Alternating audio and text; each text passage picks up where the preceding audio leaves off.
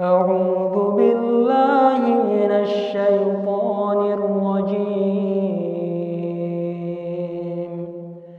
يا بني آدم خذوا زينتكم عند كل مسجد.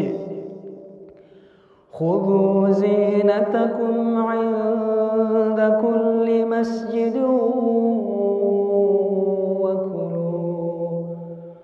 وكلوا واشربوا ولا تسرفوا ولا تسرفوا. إنه لا يحب المسرفين. بسم الله الرحمن الرحيم. السلام عليكم ورحمة الله وبركاته. الحمد لله رب العالمين. الحمد لله الذي أنزل السكينة في قلوب المؤمنين ليزدادوا إيمانا مع إيمانهم. أشهد أن لا إله إلا الله وحده لا شريك له وأشهد أن محمدا عبده ورسوله. اللهم صل وسلم على رسول الله الكريم سيدنا وشفيعنا ومولانا محمد صلى الله عليه وسلم وعلى آله وأصحابه ومن تبعهم بإحسان إلى يوم الدين. ربي أعوذ بك من همذات الشياطين wa a'udzubika rabbi ay yahdurun. Subhanaka la ilma lana illa ma 'allamtana. Innaka antal alimul hakim. La haula wala quwwata illa billahil aliyyil azim. Teman Ramadan yang dicintai Allah, apa kabar semuanya hari ini? Semoga senantiasa dalam keadaan sehat walafiat dan tentunya kita berharap kepada Allah setiap aktivitas ibadah Ramadan kita bisa diterima oleh Allah Subhanahu wa taala dan insya Allah bisa menjadi bekal terbaik untuk mempersiapkan perjumpaan terbaik bersama Allah di waktu yang terbaik dan tempat yang terbaik yaitu surganya Allah Subhanahu wa taala. Pada kesempatan kali ini teman Ramadan kembali hadir untuk menjawab pertanyaan dari teman-teman yang masuk melalui Instagram Ahilman Fauzi. Pertanyaan kali ini adalah Assalamualaikum Ustadz Hilman Waalaikumsalam Bagaimana cara mengatur keuangan menjelang hari lebaran?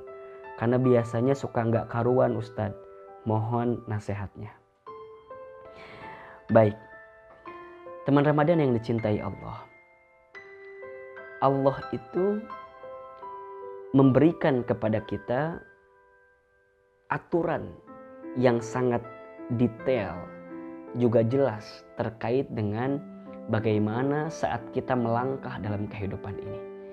Dan aturan itu disebutkan langsung dengan e, keterangan syariah yang memang juga dicontohkan oleh Rasulullah Shallallahu Alaihi Wasallam.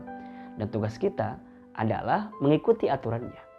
Siapa pun yang dalam hidupnya mengikuti aturan Allah dan juga mencontoh bagaimana perilaku Rasulullah Shallallahu Alaihi Wasallam, maka niscaya dia akan menemukan kebaikan serta kebahagiaan dari hidup yang sedang dia jalani. Begitupun juga dengan konteks eh, keuangan kita disebutkan di surat Al-Jatsiyah ayat 18. Kata Allah Subhanahu wa taala, "Tsumma ja'alnaka 'ala syari'ati minal amri fattabi'hu." kemudian kami turunkan kepada kamu sekalian aturan dan ikutilah itu. Dan janganlah ikuti langkah-langkah setan wala tatabai ahwa alladzina la ya'lamun. Jangan ikutin aturan orang-orang yang tidak mengetahui. Artinya aturan-aturan yang salah dalam kehidupan. Nah, terkait dengan e, kerangka daripada pengelolaan keuangan, maka setidaknya ada dua istilah yang harus kita hindari ketika nanti lebaran. Apalagi termasuk dalam pengelolaan keuangan. Pertama, sifat mubazir. Yang kedua, sifat tasorub atau berlebih-lebihan. Terkait dengan mubazir ini, berarti mubazir itu adalah e, menyia-nyiakan sesuatu, kemudian bisa jadi berlaku boros, ya. Kita tidak apa namanya melakukan kebaikan-kebaikan dari apa yang kita dapatkan gitu, sehingga tidak bermanfaat dalam kehidupan kita. Perilaku mubazir ini disebutkan larangannya di Al-Quran. Misalnya surat uh, Al-Isra ayat 26 dan juga 27. Kata Allah Subhanahu wa taala, "Wala tubaddir tabdzira" dan janganlah engkau berlaku boros atau bebazir. innal mubadzirina kanu ikhwana syayatin. Sesungguhnya perbuatan mubazir atau boros ini adalah di antara perbuatan yang masuk kategori saudara-saudaranya setan. Nauzubillah min dzalik. E, terkait dengan berlebihan juga disebutkan di surat Al-A'raf ayat 31. Kata Allah Subhanahu wa taala, "Kulu wasrobu wa la tusrifu, innallaha la yuhibbul musrifin." Minumlah kamu, makanlah kamu dan janganlah berlebih-lebihan. Sesungguhnya Allah tidak menyukai orang yang berlebih-lebihan. Maka ini harus menjadi guideline utama ketika kita mengelola keuangan belanja khususnya nanti di bulan Ramadan. Nah, jika kita bicara tentang uh, tata aturan yang teknis, setidaknya ada empat hal yang barangkali bisa menjadi rekomendasi dari Ustadz untuk teman-teman sekalian agar bisa bijak mengelola keuangan ketika lebaran. Pertama adalah fokus membeli sesuatu kebutuhan yang benar-benar kita butuhkan. Fokus dengan kebutuhan ya bukan keinginan. Apa bedanya Ustadz kebutuhan dengan keinginan kebutuhan itu sesuatu yang jika kita tidak memenuhinya maka akan ada satu kondisi yang membuat kita akan dibuat eh, apa namanya tidak baik keadaan hidup kita jadi ada madorot yang mungkin hadir ketika kita tidak penuhi kebutuhan itu tapi kalau keinginan ketika kita tidak penuhi maka yang akan berkurang hanyalah gengsi kita jelas ya jadi ada kebutuhan, ada keinginan. Dan kalau bisa ketika lebaran fokuslah dengan kebutuhan bukan dengan keinginan. Contoh misalnya, eh, kita tahu menjadi tradisi di tengah kita bahwa ketika lebaran itu biasanya menggunakan pakaian yang baru gitu. Boleh atau tidak Ustadz? Ya silakan saja.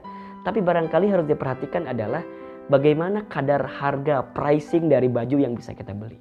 Kalau misalnya kita bisa beli baju koko gitu, yang dengan harga 100 ribu, kenapa sih harus beli yang sejuta harganya? Begitupun juga eh, teman-teman umahat, teman-teman yang perempuan, akhwat, kalau sekiranya masih bisa beli mukena yang harganya lebih murah, kenapa harus yang lebih mahal? Berarti kadang-kadang yang kita kedepankan bukan kebutuhan tapi keinginan. Begitupun juga dengan menyiapkan makanan ketika lebaran gitu ya. Kalau sekiranya bisa masak sendiri, wahai ibu, ya masak saja. Daripada kita beli barangkali mungkin malah kos yang keluar banyak. Tapi kan Ustadz capek, kita masak sendirian segala macamnya. Ya makanya balik lagi fokus kepada kebutuhannya. Apakah harus semua serba ada di meja itu ketika lebaran? Ya, kalau udah ada nastar, kastengel, kue salju dan segala macam kue-kue yang lain, apakah perlu juga berbagai macam kue sampai ada 100 jenis di situ? Kan enggak juga. Yang penting kan kue itu ada sesuatu yang bisa kita makan bersama keluarga. Jika ada tamu nggak kosong banget lah di, di meja itu gitu. Jadi fokuslah kepada kebutuhan, bukan keinginan. Kemudian yang kedua, tipsnya adalah jangan habiskan uang semuanya. Jangan kosongkan semuanya. Jadi karena merasa ini lebaran, ini Idul Fitri, udahlah nanti gampang habis Idul Fitri kita bisa dapat uang lagi. Jangan.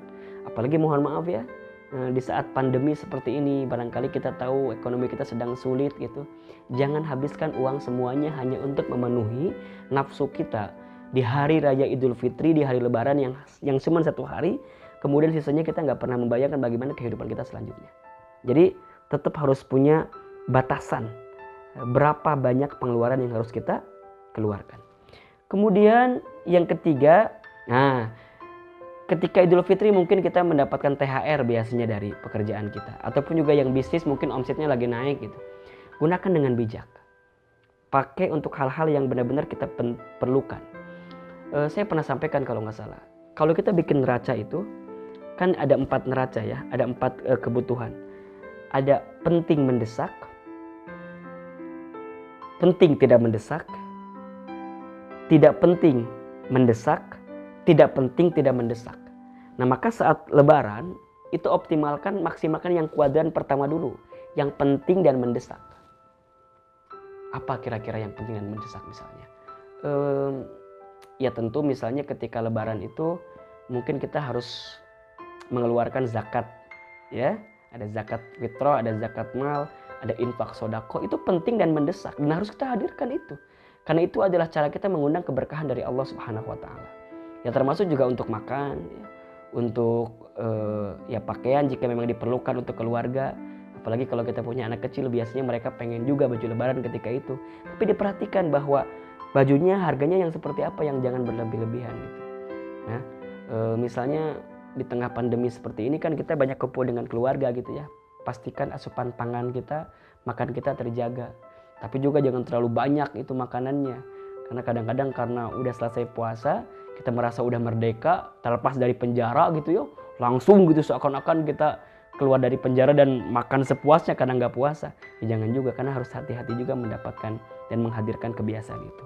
Sampai yang terakhir yang perlu juga bisa kita hadirkan adalah buat anggaran sendiri. Ya, buat anggaran sendiri, buat prioritas, kemudian list mana yang penting, mana yang tidak, kemudian sesuaikan dengan budget kita.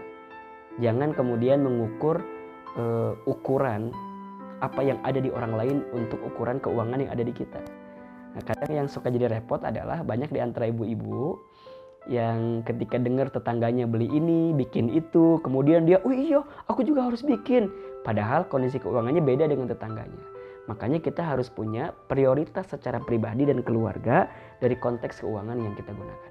Mudah-mudahan e, lebaran kita di tahun ini bisa menghadirkan kebaikan dan tentunya kebaikan itu bisa didapatkan salah satunya dengan tidak boros dan tidak berlebihan. Hati-hati dengan sifat boros, hati-hati dengan sifat berlebihan. Karena bukan hanya madorot dalam kehidupan kita sehari-hari, tapi juga satu perkara yang sangat dibenci oleh Allah Subhanahu wa taala. Semoga Allah kuatkan kita untuk bisa memilah memilih mana yang baik untuk dikeluarkan sebagai bentuk pengeluaran di saat momentum Idul Fitri dan juga lebaran. Apalagi mohon maaf di tengah pandemi seperti ini. Semoga Allah tetap hadirkan keberkahan dan Allah tetap hadirkan kebahagiaan juga kehangatan di tengah keluarga kita di saat Idul Fitri tahun ini. Barakallahu fikum. Selamat berbahagia dan tetap ikutin aturan Allah dan contoh Rasulullah Shallallahu Alaihi Wasallam. Ustaz Hilman Fauzi, mohon maaf lahir batin. Wabillahi taufiq wal hidayah. Assalamualaikum warahmatullahi wabarakatuh.